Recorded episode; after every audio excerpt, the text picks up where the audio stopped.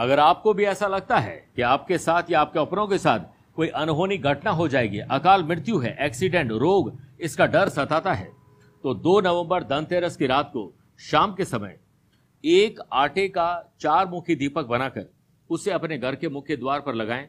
साथ ही उसमें थोड़ी सी सरसों, काली मिर्च और नाग केसर डाल दें। ध्यान रहे, इस प्रकार व्यवस्था करें कि दीपक कम से कम तीन घंटे तक जलता रहे और पूरी रात जले तो सबसे बढ़िया। इसी के साथ ही आप